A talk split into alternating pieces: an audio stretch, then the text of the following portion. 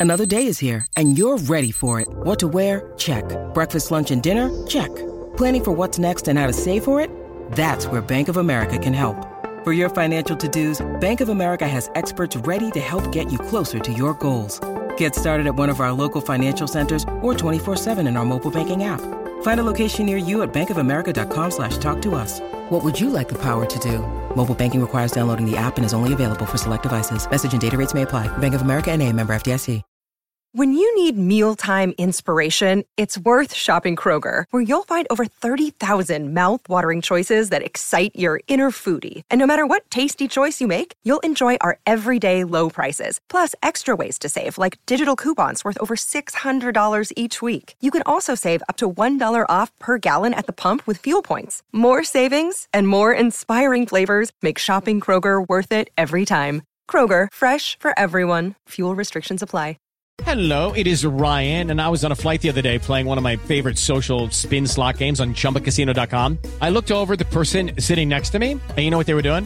They were also playing Chumba Casino. Coincidence? I think not. Everybody's loving having fun with it. Chumba Casino is home to hundreds of casino style games that you can play for free anytime, anywhere, even at 30,000 feet. So sign up now at chumbacasino.com to claim your free welcome bonus. That's chumbacasino.com and live the Chumba life. No purchase necessary. VGW Group. Void were prohibited by law. See terms and conditions. 18 plus.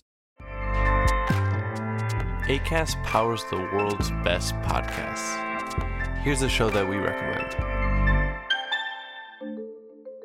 Headlines seize our attention, especially when they're about a crime. But there's more to these stories than just their headlines. I'm Carrie Ipama. And I'm Quinlan Posner. Every week, we'll bring you a real crime that made the headlines one you may have heard of before, or one you may have never imagined possible. But we'll take you beyond what you see on the front page. We'll follow the story as it happens in real time and use hindsight to pull apart fact from fiction. From Lifetime comes a brand new weekly podcast, Crime of a Lifetime. ACAST helps creators launch, grow, and monetize their podcasts everywhere. ACAST.com. Peacock Streaming. The biggest sports and live events on the planet. From Super Bowl 56 What a game this is. to complete coverage of the Winter Olympics. Streaming every event, every day. It's all the unprecedented, United States wins gold. unstoppable, Sensational. unbelievable. Sports to love. Sign up now at peacocktv.com. Mirror man, mirror man, you twist and turn my mind until I don't know who I am. Good morning and welcome to another edition of the Arsenal Opinion Podcast. Another edition where the only person you're going to listen to for the next 35 minutes is sadly me. Um, I organised this late. Um, I, I, the reason that I didn't do the podcast this week is because I spent some time in New Orleans um, with a couple of British friends, which was great fun. I watched the Man United game at two o'clock in the afternoon, uh, a place called Finn McCool's, an awesome football bar packed with Arsenal fans. Don't think that um, I don't think that you realise quite how big Arsenal is until you end up in weird places around America, and there is always a community there ready to watch the game and drink beer with you in the middle of the week. So I salute those people. Um, additional news: I've learned how to connect Skype to my mixing board, so that means that instead of doing this on my own in future, if people in New York don't want to do it with me, then I can Skype people in. So that is an exciting innovation for me. Um, what did we miss out on? Pretty drab game, pretty drab game at Manchester United. Um, I'm not going to lie, disappointing given the context that they lost to Newcastle, and Ole Gunnar Solskjaer is basically a very average PE teacher, and it's really coming to light um, quite how bad he is. And after the incredible start that he had um, last season, it really is shocking. Um, but for me, uh, we've got to give the manager time. Uh, I hope that Woodward doesn't make any rash decisions. Maybe even give him a couple of seasons just to really wait for those ideas to ferment. Um, you know, see what magical craft creation can come from it. Um, and then Standard Liège, um, you know, I'll talk a, a little bit about it later on in the podcast, but not too much. But ultimately, if Unai Emery does anything for Arsenal, he's brought the magic of the banter years Wenger to to the Europa League. Um, I enjoy the Europa League as much as I enjoyed, uh, you know, the 2007 Carling Cup sides. We've got a lot of exciting young players that we're all um, itching to see start, and we're seeing magical performances. Um, watching Martinelli boss the front line uh, like some sort of elite cross between Nicolas Anelka and Robin van Persie warmed the cockles of my heart. Um, you know, uh, it's a fantastic win. I'm hoping to see more of that, and I like the fact that Emery is using and the kids in this competition. He's hopefully learned a little bit from last season, even though the Aubameyang decision did baffle. But anyway, we're going to talk about the Bournemouth game in part two, and I will see you there. I think I've kind of categorized how we can go through the Bournemouth game because I think if you look at Arsenal in isolation, you lose the bigger picture. And I think, though that sounds patronizing, it's not meant to be. But I do think that because we're football fans, at, at the very heart of our analysis um, tends to be protecting the moment, protecting the joy. But I think I think when you do that, you ultimately open yourself up for greater disappointment a little later on um, in the season. And if you don't talk about the reality of the situation that we have now, you're not being honest to yourself. So I think that when we talk through some of the concerns of today, we're going to traverse between uh, some of the broader issues that I think are either brewing or happening in the squad right now. Um, but Bournemouth it's three points. Three points is always great. It's moved us up to um, to third in the league, just a single point behind the mighty Manchester City. And on on paper, that's fantastic. You know, outside of um, you know off paper, like however you want to frame it, being in third position at this point in the season secures Emery for the, the, the next two months because it doesn't matter how drab the performances are he can point to winning ugly. Um, I mean, he's always had to point to winning ugly. He doesn't win any other way. But uh, r- realistically, the club are not going to move on a manager um, that's sitting pretty. They're going to let him fix the problems. He's probably got a million excuses that he can use. And actually, to be honest, he's got a lot of fair excuses he can use we all look back at the summer as the greatest summer of all time because it was the greatest summer of all time. But lest we forget, two weeks before Raul started dropping players and uh, bringing in big names and, um, and making things move, we were protesting online. We were uploading, you know, video selfies of us saying how much we cared for the club and oh, do, do you care, um, Josh? And ultimately he did in the end, but it did mask the fact that Unai Emery was on pre-season tour and we hadn't added any players um, to the squad. And when Emery got a full squad of players, what was it, a week out from transfer deadline, he picked up um, David Luiz, or is he even closer than that. So number one excuse Emery can point to this season is he, he didn't have a settled defence. Um, he didn't have uh, an idea of who was in and out right up to you know, the, the, transfer deadline for Europe, um, where Mkhitaryan left. Um, he lost leaders from the squad like Nacho Monreal. I think it's hard to disagree. Um, the he'd probably be playing above Kolasinac um, in a, in, in a flat back four, and uh, so so Emery's got that to point to. So he can say it's been a bit of a nightmare getting things up to speed. I'm learning who's good and who's not, and I'm getting everybody up to the same level of fitness. And then he can also um, point to the fact that even though he's had all of these problems, he's had some very tough games. You know, he's he's had to play um, he's had to play Spurs and United. Um, he's had to play um, a, you know a rampant Liverpool side, and he's you know he hasn't come through unscathed, but he hasn't come through um, in a situation that you could call a Spurs like crisis or an Ole Gunnar Solskjaer like crisis. So uh, at the moment, he's he's got you can't even call it a bonfire really. He's but or, or a, you know a, a, trash can fire or uh, whatever Americanism can come to your mind there.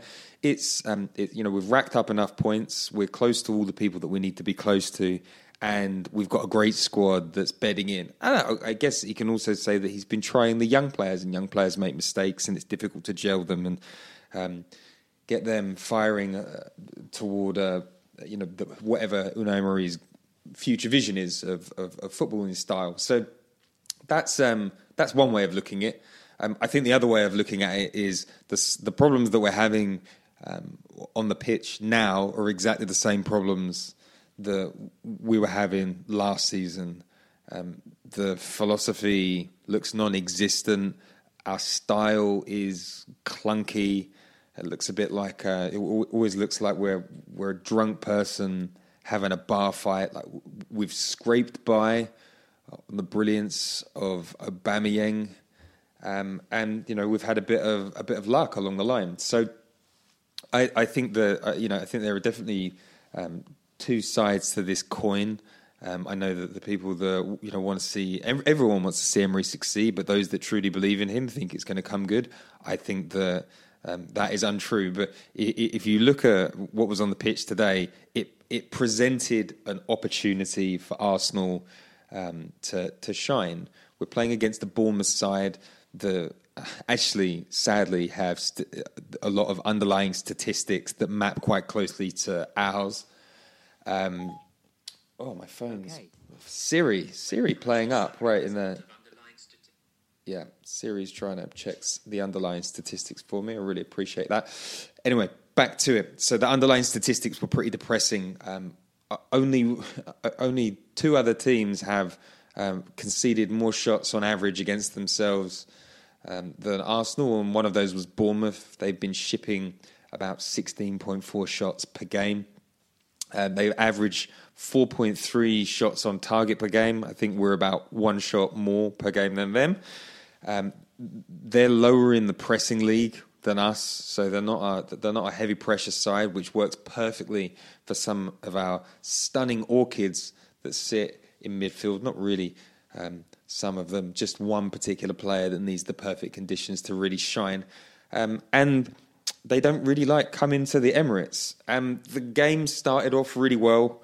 Um, David Luiz scored a, a, lovely glancing header from a Nicolas Pepe cross early doors. And you kind of hoped because it had come within the first 10 minutes that maybe Emery would flex some creative muscles and we'd put on a put, put on a dominant show like we did against Liège in the week with the kids. It didn't really happen. Um, the the first half w- was comfortable a lot of Arsenal fans very excited about being comfortable about Bournemouth, which again is is another depressing thing to read. But ultimately, you, you take positivity where you can. If you take joy from seeing Arsenal um, control a shite team at the Emirates, good for you. Um, I took I, I, I took joy from the fact that we hadn't conceded a goal. Um, was a little bit disappointed by how little we'd made of our possession. Uh, the same things that haven't clicked in the legal season, didn't click against a team that wasn't even pressing us. Um, and then in the second half, you were kind of hoping that maybe a bit of a team talk or maybe a, a tactical change would unleash peak Emery ball, but again, it didn't come. Um, we conceded um, more shots in the second half against Bournemouth. We let them back into the game. Uh, Unai Emery took off um, Nicolas Pepe on 60 Minutes to bring on Gabriel. Uh, I'll, I'll, talk about that in a second. We ended up switching out um, Ceballos for Willock, and then the icing on the bland cake was the in the last 10 minutes. Um, Emery brought on Torreira to shore things up because Bournemouth was starting to look a little bit dangerous. So, yes, we are defending 1 0 leads against teams that create absolutely nothing um, at the Emirates, that's where we're at at the moment. So where um, I mean, it, it's a win, and like if you want to switch off now because that's all you need, you just need to hear that there's a win and everything's hunky dory. Then um, you know, feel free to feel free to jump off now because now we're going to get into some of the nitty gritty. But ultimately, uh, the, Emery is really struggling uh, to find balance in his teams, and it's and it all stems from the, the midfield, as far as I'm concerned. The number one name on his t-shirt, on his team sheet every week is a player that is wholly unsuited um, to the Premier League. Um, Granit Xhaka is still a still a major problem as far as I'm concerned. Um, I wish that I could stop talking about it, um, but ultimately, um, like in politics, when you ignore when you ignore the illegal goings on and you don't shout out about it, you, you begin to normalize it. I don't think that we should ever normalize the fact that one of a player that I'm not even sure he divides the fan base anymore. A player that unites the fan base because we all think he's completely unsuitable wears the captain's armband and he's a tactical weakness. But today, of all days, um, was the one where I hope that he could at least show that there is a player there that, you know, under the right circumstances could blossom. But he didn't really blossom. He had an okay game, an okay game generally with um, with Granit is that he doesn't make a cataclysmic error that leads to a goal. Um, but uh, like those long balls from deep didn't really do much damage moving forward. Um, I felt very sorry for the front three. There's a real lack of creativity or know-how um, in the middle, um, which greatly hampers our ability to to kill teams, even when they're poor. So under no pressure, Granit Xhaka wasn't uh, particularly great, and fans were celebrating a game where he didn't do anything wrong, which um, is is the same for me as celebrating having uh, you know being comfortably in control against Bournemouth at home. Uh, the the big disappointment with Xhaka is like as a captain, like what what what is he doing for us? What is he doing? I don't see I don't see leadership. Um, I don't see match winning performances. Um, I don't see him as having any authority in the dressing room because how can somebody that is so consistently um, off the boil hold any sort of performance authority over players in the dressing room. Uh, you know, look, uh, Unai Emery said before the game, basically democracy won out. Like he knows all he needs to know because the players said they wanted Granit Xhaka. But like, be real. Would you, if you, if you have a good boss who helps you grow, that holds you accountable, and that drives you forward in your career?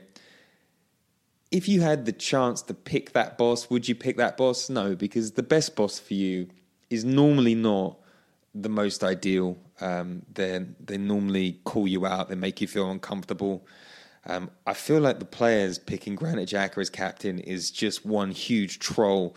A little bit like um, the Arsenal players back in the day convincing um, Arsene Wenger that Stepanovs was a really talented centre back that he should definitely sign, and then he went ahead and he signed it players don't always pick the thing that's right for them. And I think in this case, anybody suggesting that Granit Xhaka is an elite leader, we just can't see it.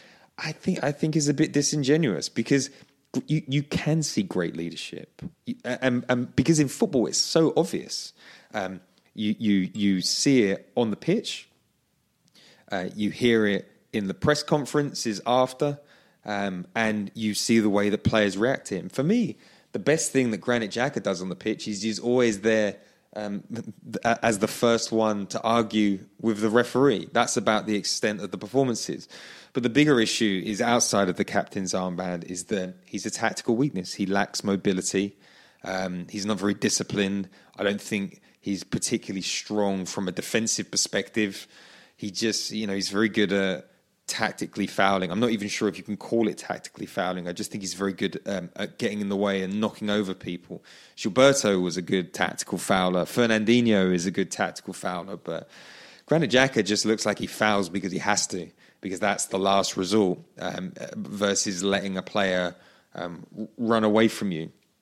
So, like when when the linchpin of your midfield isn't quite right for the Premier League, you're off to a bad start. Anyway, and then you have Matteo Guendouzi trying to learn the game next to somebody that's not really suitable. Then you pick Ceballos, uh, who's I think is a, an exceptional talent, but again, I feel like he's a little bit lost at the moment, and he's not getting the the direction from the manager that he needs. I don't think he's getting direction from the captain that he needs. So you're kind of merging two very very inexperienced players next to a player that's not a very good captain and not a very good player. So you get um, you get a real lack of know-how in the middle of the park. The connection between attack and uh, and, and, the front three was off most of the game yesterday. and that you know that's what you get a lack of creativity you get Aubameyang dropping incredibly deep to create for for you know the other two Pepe and Saka you have Pepe dropping really deep um, into his own half trying to you know release anybody that's ahead of him. And it and it's just it, it just a, a bit of a mess.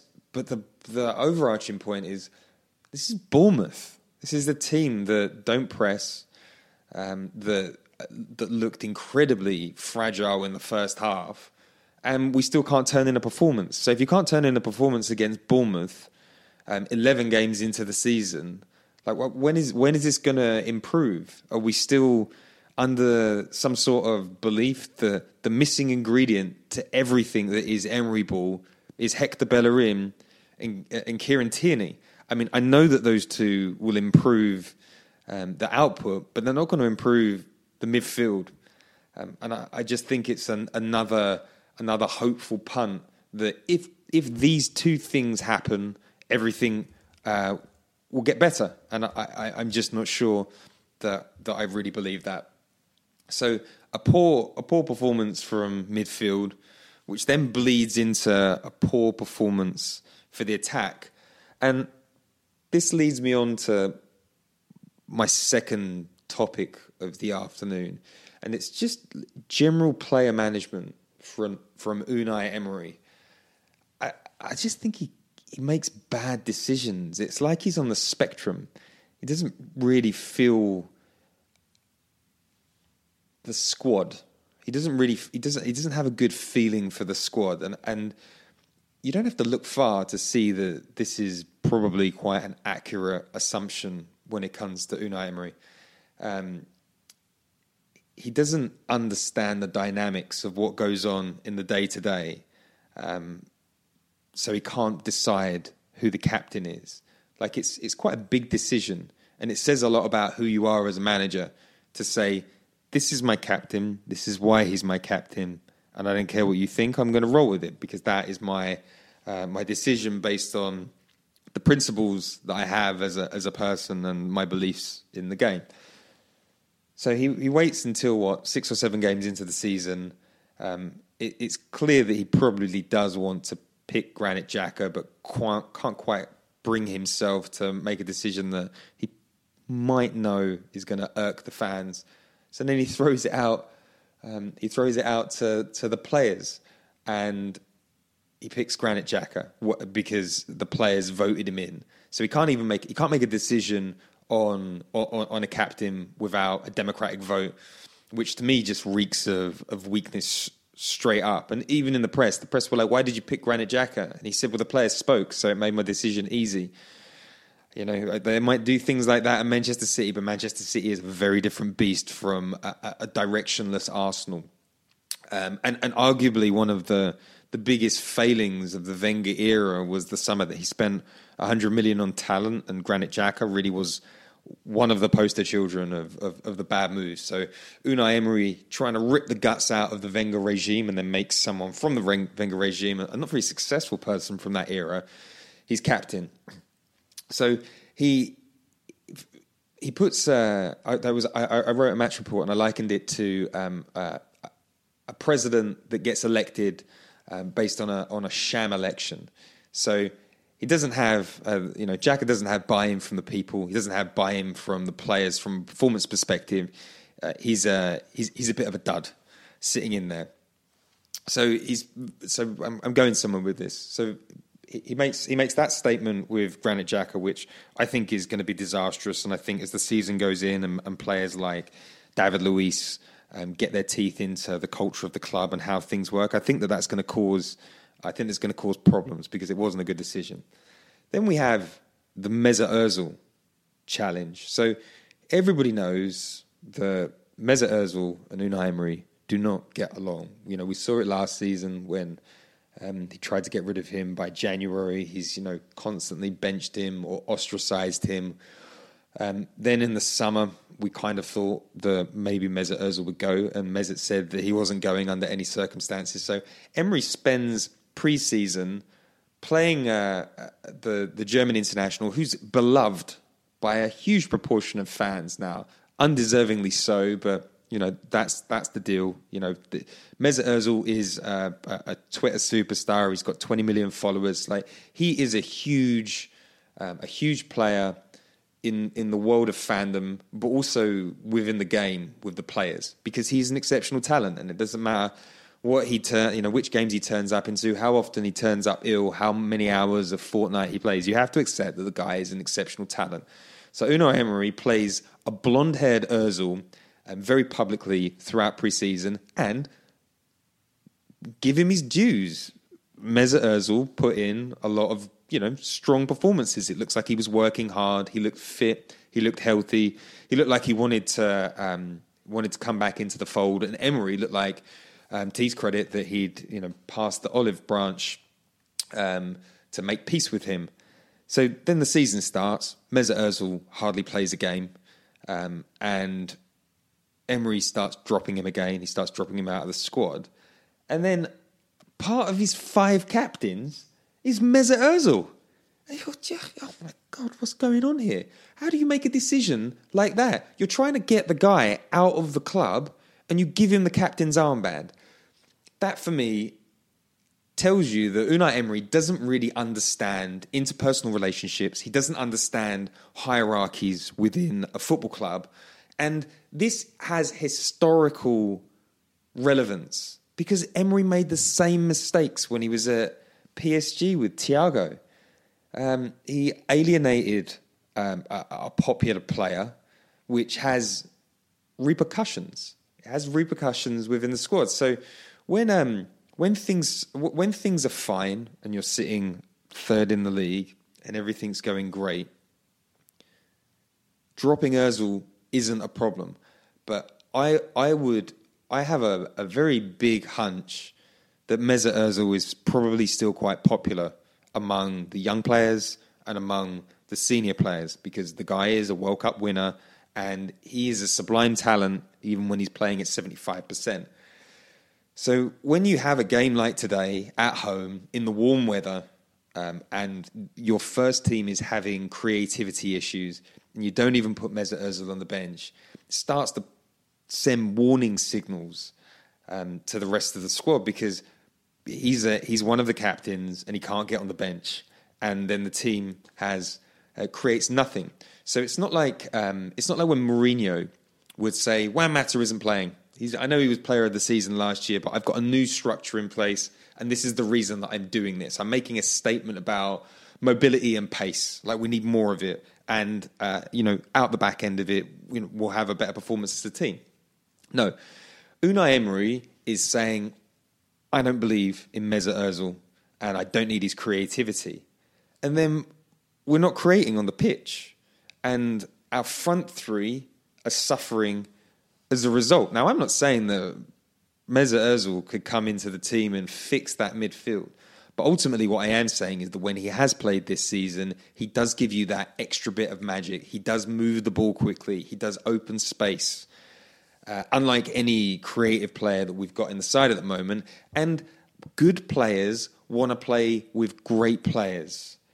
And the job of Emery really should be how can I extract more out of Mesut Ozil in certain time stamps, you know, like Bournemouth at home, that keeps him happy and you know brings the most out of the team. Like he should be working out how to get the most out of Mesut Ozil because Mesut Ozil's not going anywhere and he costs three hundred and fifty grand a week.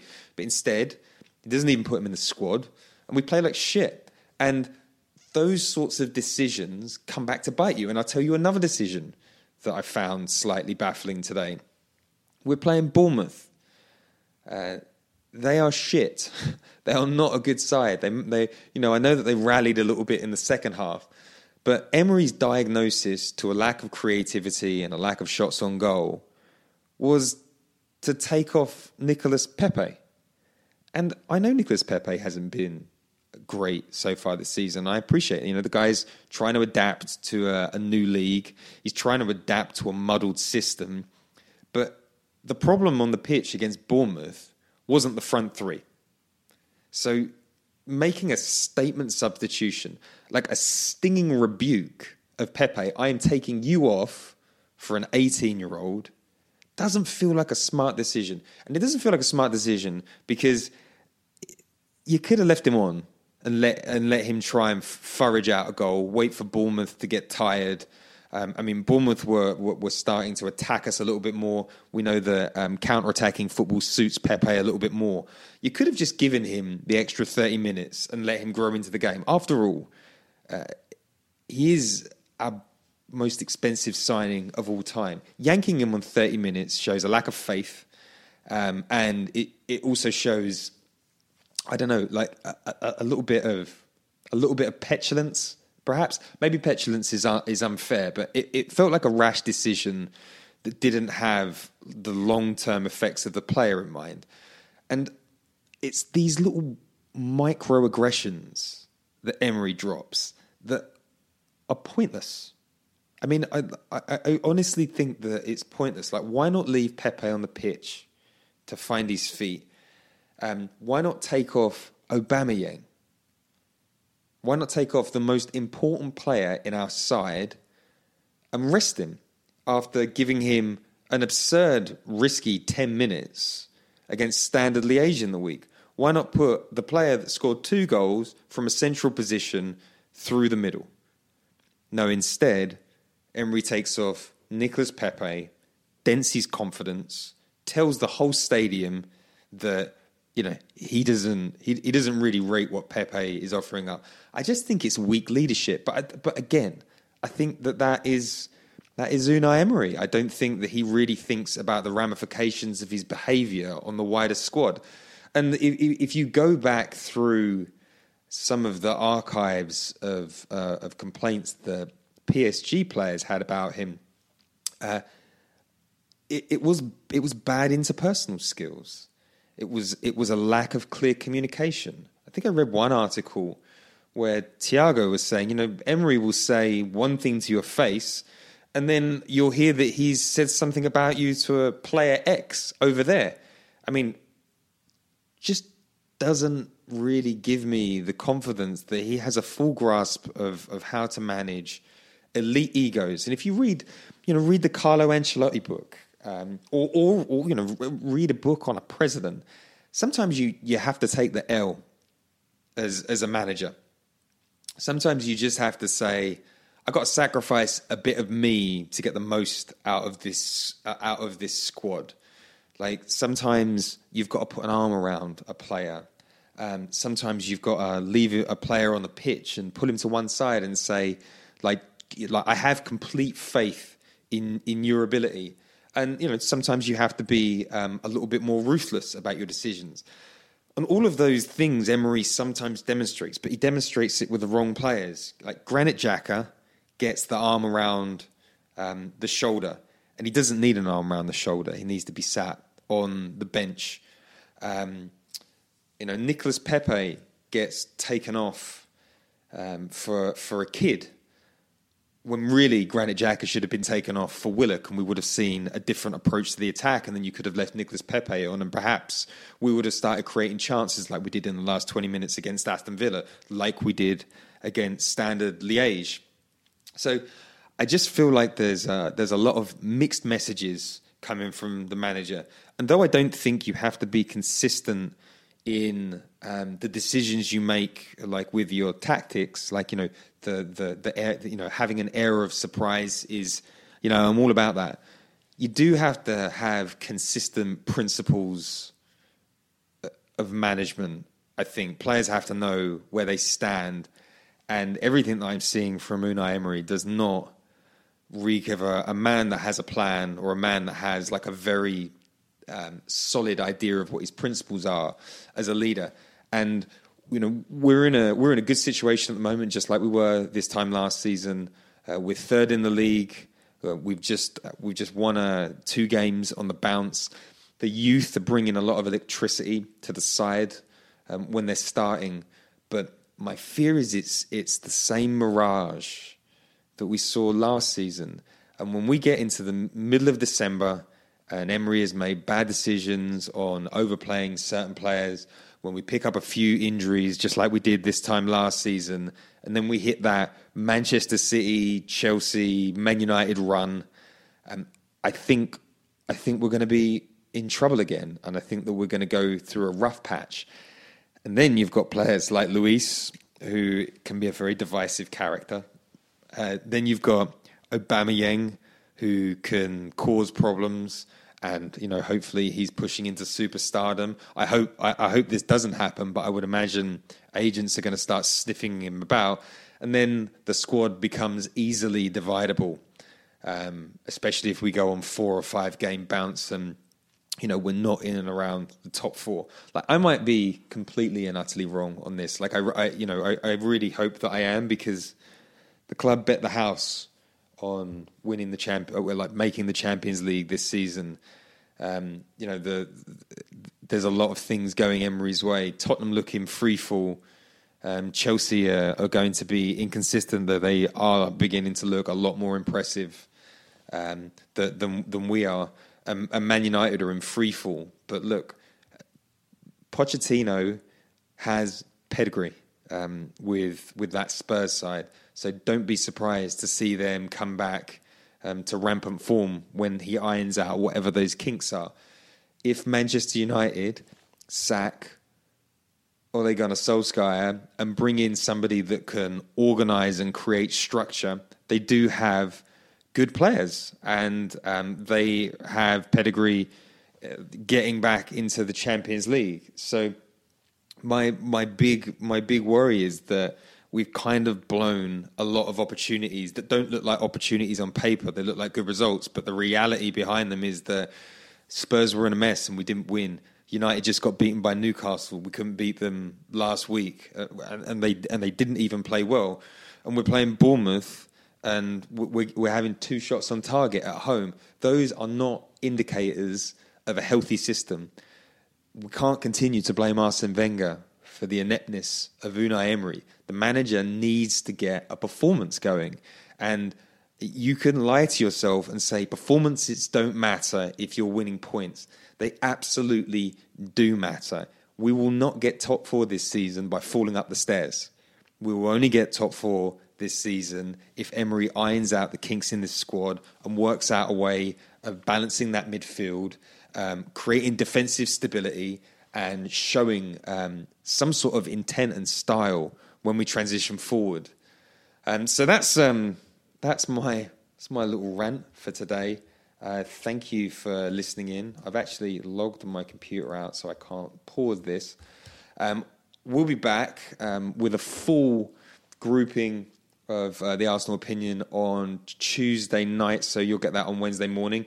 If you have the chance, maybe you should go to the Apple website and give us a five star rating because that would make me feel really good about wasting a Sunday sitting in my boss's office recording a podcast on my own.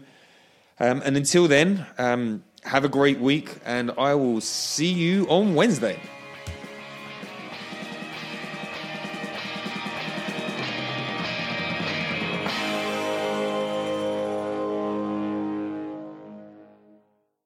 If you love to be remembered as the person who gives the best birthday gifts, I'm here to tell you that 1 800flowers.com is your ultimate birthday gifting destination. 1 800 Flowers has thoughtful and artfully created options that are guaranteed to deliver the best birthday surprise. Shop thousands of unique gifts at 1 800flowers.com for exclusive offers and great values.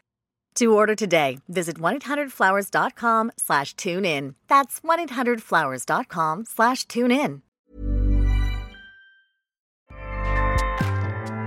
ACAST powers the world's best podcasts. Here's a show that we recommend. Headlines seize our attention, especially when they're about a crime. But there's more to these stories than just their headlines. I'm Carrie Ipama. And I'm Quinlan Posner. Every week, we'll bring you a real crime that made the headlines one you may have heard of before, or one you may have never imagined possible. But we'll take you beyond what you see on the front page. We'll follow the story as it happens in real time and use hindsight to pull apart fact from fiction. From Lifetime comes a brand new weekly podcast, Crime of a Lifetime. ACAST helps creators launch, grow, and monetize their podcasts everywhere. ACAST.com. Sports Social Podcast Network. Okay, round two. Name something that's not boring. A laundry? Ooh, a book club. Computer solitaire, huh? Ah, oh, sorry, we were looking for Chumba Casino. That's right. ChumbaCasino.com has over 100 casino style games. Join today and play for free for your chance to redeem some serious prizes. ChumbaCasino.com. No purchase necessary. Full prohibited by law. 18 plus terms and conditions apply. See website for details.